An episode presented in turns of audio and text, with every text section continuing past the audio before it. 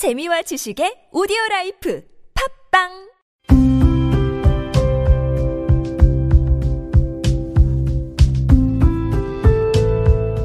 칼럼을 읽어드립니다.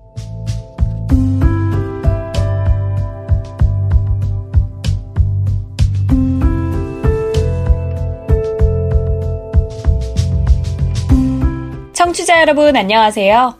2월 17일 일요일 오늘부터 칼럼을 읽어드립니다로 함께할 게스터 최유선입니다. 칼럼을 읽어드립니다에서는 여러분과 같이 고민하고 장에게 최신 정보를 담은 글을 골라 전해드리려고 하는데요. 그럼 바로 오늘의 첫 칼럼 만나볼까요?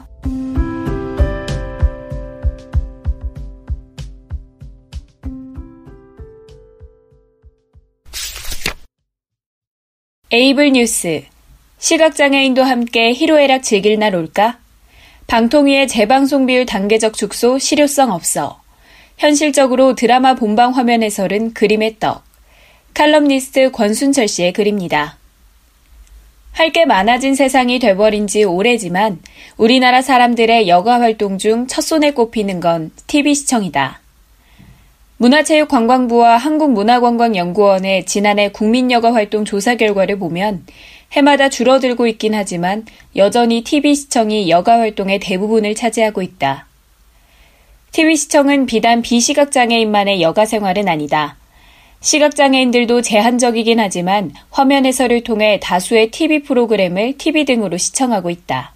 그러나 시청률 비중이 상대적으로 높은 드라마는 본방송이 나간 뒤 최소 사흘은 지나야 화면 해설과 함께 즐길 수 있어 드라마를 좋아하는 시각장애인들에겐 큰 아쉬움으로 다가올 수밖에 없다. 아무리 드라마를 언제 어디서나 즐길 수 있는 세상이지만 본방송이 나가고 그와 관련된 기사들이 쏟아지고 난 뒤에 드라마의 내용을 어느 정도 파악할 때쯤 화면 해설 드라마가 방송되면 드라마의 재미는 반감될 수밖에 없는 것이다. 이런 가운데 드라마를 좋아하거나 미디어에 관심이 많은 시각장애인들에겐 다소 문화 충격을 받을 만한 소식이 정초에 전해졌다. 지난달 25일 넷플릭스는 국내 최초 넷플릭스 오리지널 드라마 킹덤을 선보였다. 킹덤은 죽었던 왕이 되살아나자 반역자로 몰린 왕세자가 향한 조선의 끝. 그곳에서 굶주림 끝에 괴물이 되어버린 이들의 비밀을 파헤치며 시작되는 미스터리 스릴러다. 200억 원의 제작비가 투입된 킹덤은 국내 최초 넷플릭스 오리지널 드라마이자 사인 시그널 등의 극본을 쓴 김은희 작가와 끝까지 간다의 김성훈 감독이 의기투합한 작품으로 제작 단계부터 일찌감치 기대를 모았다. 하지만 세간의 이런 기대감이 글쓴이가 킹덤이라는 드라마에 관심을 기울이게 한 건 아니었다. 킹덤에 가장 관심을 끌게 한 요소는 드라마 공개와 함께 청각장애인을 위한 자막뿐 아니라 시각장애인을 위한 화면 해설이 동시에 제공되는 것이었다.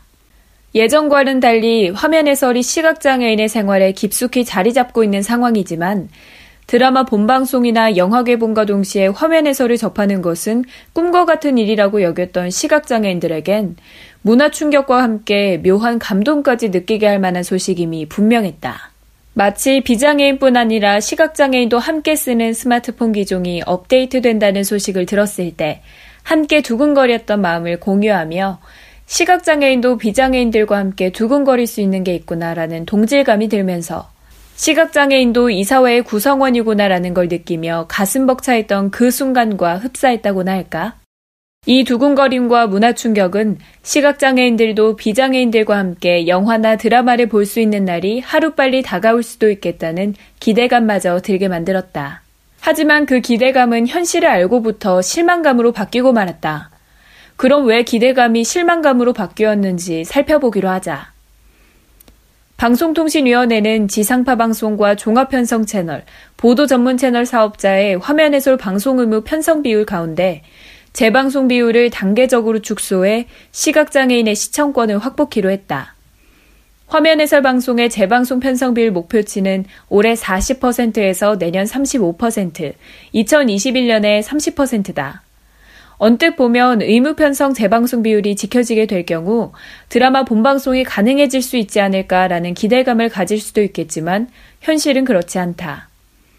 현재 방영 중인 드라마의 화면 해설 방송이 재방송 비율에 포함되는지 방통위에 문의한 결과 처음으로 방송되는 화면 해설 방송은 본방송으로 본다라는 답변을 받았다. 현재 방송되고 있는 드라마 화면 해설 방송은 재방송 비율에 포함되지 않는다는 얘기다. 방송사나 정책당국 입장에선 화면 해설 방송이 최초로 방송된 게 본방송이라 규정 지을 수 있지만 그 방송을 시청하는 시각장애인 입장에서는 이미 나간 방송에 화면 해설이 포함된 방송을 화면 해설 본방송으로 여기는 경우는 매우 드물 수밖에 없다. 이런 본방송 및 재방 비율 기조가 유지된다면 안 그래도 학습용 교재나 읽고 싶은 신간 도서를 일정 시간이 지나야 공부하고 읽을 수밖에 없는 시각장애인들은 재미있는 드라마마저 일정 시간이 지나야 즐길 수 있는 불편한 상황이 지속될 수밖에 없다.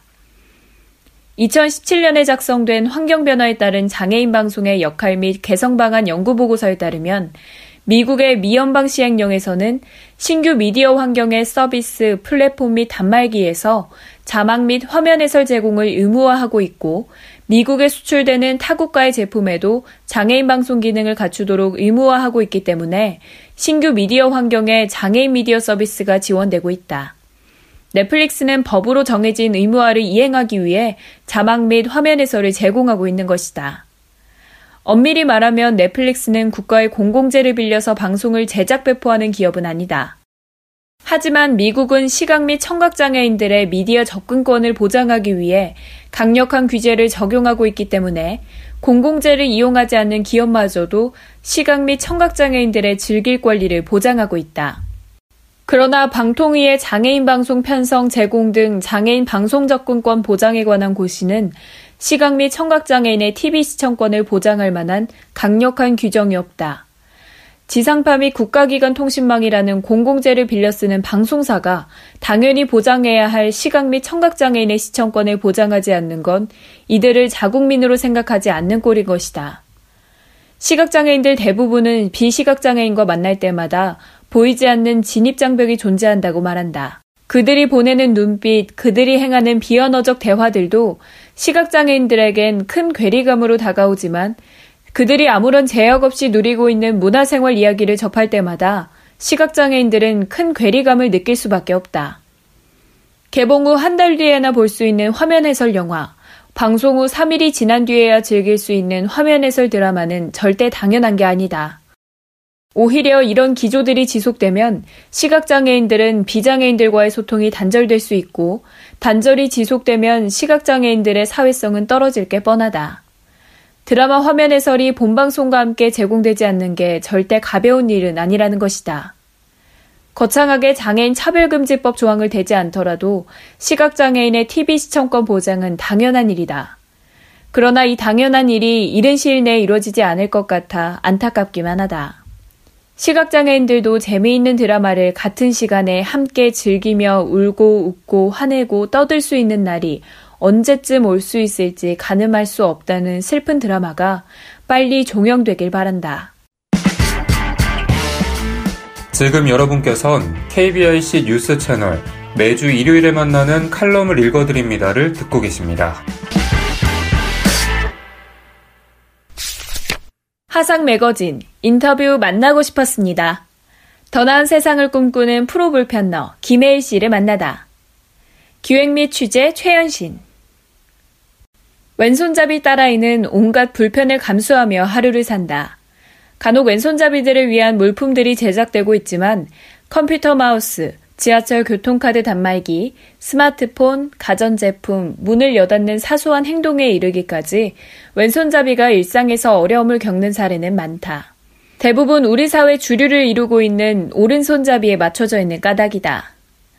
그러나 누군가는 공기처럼 당연하게 여기고 지나갔을 많은 이슈들이 어떤 이들에겐 차별과 배제의 문제가 된다.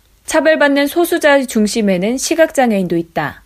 2007년 장애인 차별금지법이 제정됐지만 현실은 아직 멀기만 하다. 여전히 일상생활에서 시각장애인이 겪는 크고 작은 차별과 불편함은 차고 넘친다. 스스로 목소리 내지 않으면 들으려는 귀도 없다. 누군가는 차별에 맞서 부당함과 불편함을 표현할 수 있어야 하지 않을까? 그 작은 하나의 움직임이 모여 조금씩 세상의 변화를 이끌어내기도 하는 것처럼. 장애인의 인터넷 접근성 개선 방안을 연구하는 39살 시각장애 3급의 김혜일 씨가 바로 그런 사람이다.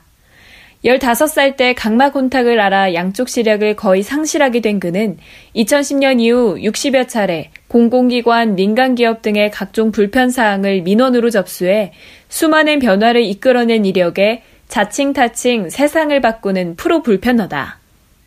시간 내주셔서 감사해요. 우선 하상 매거진 독자들께 선생님에 대해 간단히 소개 부탁드려요.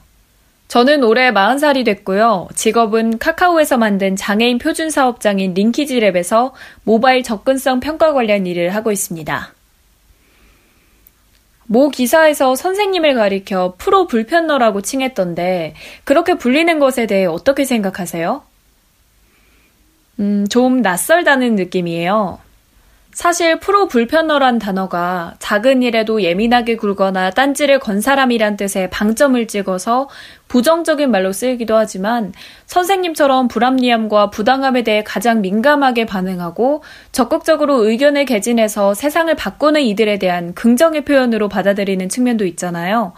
불편하지 않으시면 저도 편의상 그렇게 불러도 될까요? 맞아요. 그렇게 부르셔도 좋습니다. 선생님께서는 11개 국내 카드사에 점자 신용카드 발급 요청하고 피자헛의 시청각 장애인을 위한 홈페이지 개설 요구하고 또 2010년부터 60여 회의 공공기관, 민간기업 등의 민원을 제기하는 등 프로 불편노로서 활발한 활동을 하고 계신데 사실 선생님께서 바꾸고자 하는 것들은 단순히 불편한 것을 넘어 불평등과 불합리의 문제라고 해야 맞는 말인 것 같아요. 사례들 중 몇 가지만 그때 상황을 좀 더 자세히 듣고 싶습니다. 가장 최근 사례를 말씀드리면 점자 신용카드 발급입니다. 사실 카드사마다 어떤 형태로든 점자 신용카드를 발급하고 있긴 합니다. 11곳을 조사했는데 그중 국민카드가 제일 잘하고 있었어요. 자사 브랜드 카드는 전부 다 발급하고 있었거든요. 다만 BC카드 브랜드는 제공이 안 된다는 게 문제였죠. 조사 결과를 통보하고 언론을 통해 기사화되자 작년 말부터 BC카드 계열도 점자카드 발급이 가능해졌습니다. 하지만 KB 국민카드를 제외한 대부분 기업은 점자카드를 한두 종류만 한정적으로 제공하고 있습니다. 카드사는 각종 혜택을 주는 카드 수십 가지를 판매하고 있지만 정작 시각장애인이 이용할 수 있는 점자카드는 1, 2종 뿐이어서 자신의 소비 패턴이나 취향에 맞게 원하는 카드를 선택할 수 없죠. 국민카드가 하고 있다면 다른 카드사라고 점자카드 발급이 불가능한 건 아니네요. 점자카드 발급 대신 상품 안내서를 점자로 주는 카드사도 있어요. 그런 경우는 그나마 긍정적이었죠. 특히 요즘 불만인 건 온라인 카드 결제 시 받을 수 있는 할인 혜택을 시각장애인은 못 누린다는 거예요. 내 카드 정보를 읽을 수 없는데 어떻게 결제할 수 있겠어요? 그럼에도 결제를 하려면 누군가의 도움을 받아야 하고, 그럼 내 개인정보를 비롯해 비밀번호까지 알려줘야 하니 문제죠. 결국 결제를 못하게 되고, 당연한 권리마저 누릴 수 없는 겁니다. 말이 안 되죠. 그리고 확실한 성과는 나오지 않았지만, 긍정적으로 바뀐 또 다른 사례가 에어컨 동작 센서 음성화 서비스와 관련한 내용이에요. 그동안 에어컨 동작 센서를 음성으로 안내하지 않다 보니 리모컨을 눌러본들 어떤 기능인지 정확히 알 수가 없었죠. 실내 온도는 몇 도로 설정돼 있는지, 송풍인지, 제습인지 몰라 답답한 마음에 민원을 제기했는데 몇 달 만에 답변을 들을 수 있었습니다.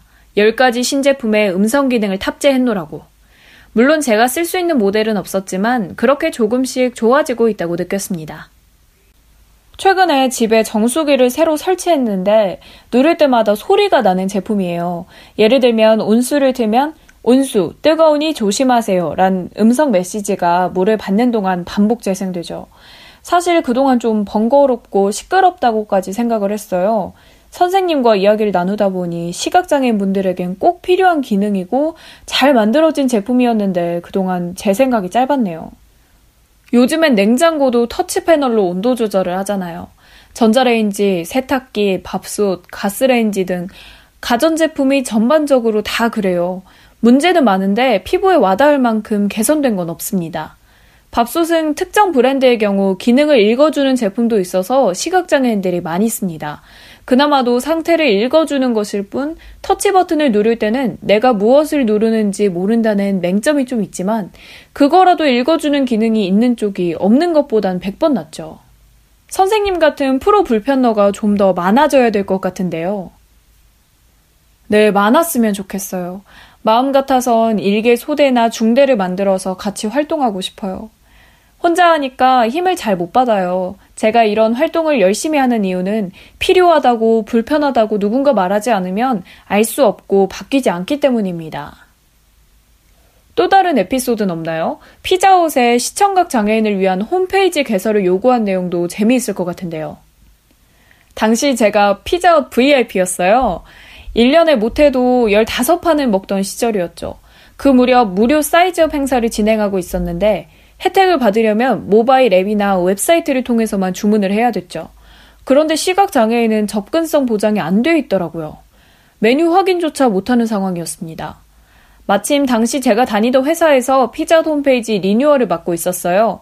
저는 불편함과 문제를 알리려고 장애인 접근성을 보장하도록 피자 고객센터와 본사에 시정 요구를 했습니다. 하지만 피자 법무팀으로부터 의무사항이 아니라는 부정적인 답변만 돌아왔죠. 그 순간 전투력이 상승하더군요. 주변 지인들의 도움을 받아 피자헛의 접근성 평가 자료를 추가적으로 확보해 데이터를 만들었습니다. 그리고 민사소송 제기를 위해 변호사 조력하에 내용 증명을 보냈죠. 그 다음날 바로 답변이 왔습니다. 접근성 개선하겠노라고.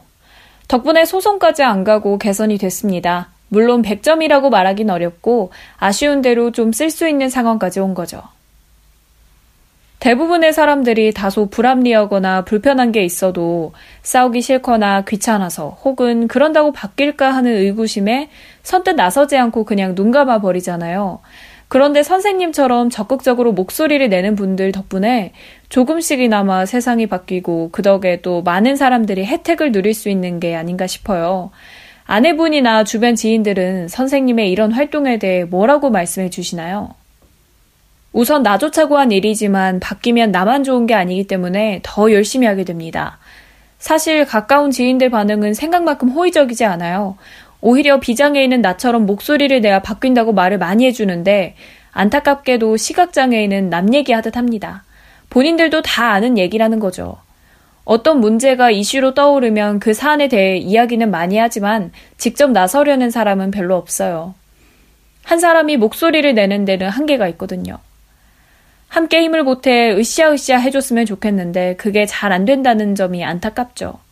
다행히 아내는 오늘처럼 인터뷰 있는 날엔 적극적으로 같이 참여해주고 프로 불편로로서 본인이 직접 나서서 목소리를 내기도 해요. 저에겐 큰 힘이 됩니다.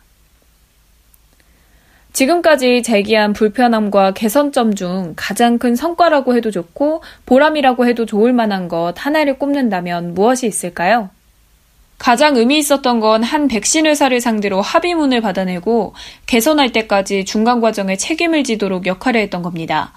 당시 제가 정품을 쓰고 있던 회사였는데 시각장애인이 쓸 수 있도록 접근성이 개선된 무료 버전 백신을 만들었더군요. 언론에 홍보도 하고요. 그런데 그 뒤에 유료 버전 작업은 안 하는 거예요. 알고 보니 고객 비중이 높은 기업용 제품만 접근성이 잘 돼 있더라고요. 바로 진정을 넣었죠. 그 후 개발자와 법무팀이 만나서 대표명의 합의문을 받아내기까지 고군분투했습니다. 그 결과 지금은 실제로 그 백신 버전도 다 풀어서 시각장애인들이 쓸 수 있게 됐죠. 앞으로도 다양한 문제들에 있어서 계속 프로 불편러로서 문제의식을 잃지 않고 활동을 하실 텐데요. 가장 시급한 당면 과제로 생각하고 있는 문제점과 개선안이 있나요? 지난해 장애인의 날에는 점자 신용카드 발급을 쟁점화했었죠. 올해 장애인의 날에는 점자 신용카드 발급 실태의 1년 뒤 상황을 다시 확인해 보려고 해요. 그리고 요즘에 가장 불편한 것은 인터넷 TV, 케이블 TV예요. 지금은 단순히 채널만 돌리고 볼륨만 조절하는 TV에 만족할 시대가 아니잖아요. 다시 보기도 할 수 있고, 영화도 볼 수 있고, 심지어 쇼핑까지 할 수 있는데, IPTV 안에 있는 콘텐츠들은 음성으로 읽어주지 않으니 그 부분을 해결해 보고 싶어요. 또 통신사에서 포인트도 주는데 있어도 TV에서 쓸 수가 없으니 너무 아까운 거죠. 포인트를 잘 쓸 수 있는 방법을 좀 찾아보고 싶어요. 마지막으로 올 한 해 개인적인 바람이나 하상 매거진 독자들께 남기고 싶은 말씀 있으시면 한 말씀만 해주시면서 오늘 인터뷰 마치겠습니다. 개인적인 생각이지만 단순히 시비나 비난과 정당한 불편함을 구분해야 할 것 같아요. 프로 불편러가 피하고 싶은 시비꾼이 되지 않으려면 불편함을 표현하는 데 있어 악의를 드러내선 안 된다고 봐요. 대부분 사람들은 정당한 주장에 대해선 들을 준비가 돼 있거든요. 내용도 중요하지만 표현의 형식도 중요하죠. 처음부터 싸우려는 태도를 취하면 오히려 목적을 이루기 전에 마음의 문부터 닫게 하는 것 같아요. 세상이 하루아침에 바뀌지 않겠지만 계속해서 불편함을 문제 제기하고 목소리를 내다 보면 조금씩 좋아질 거라고 생각합니다.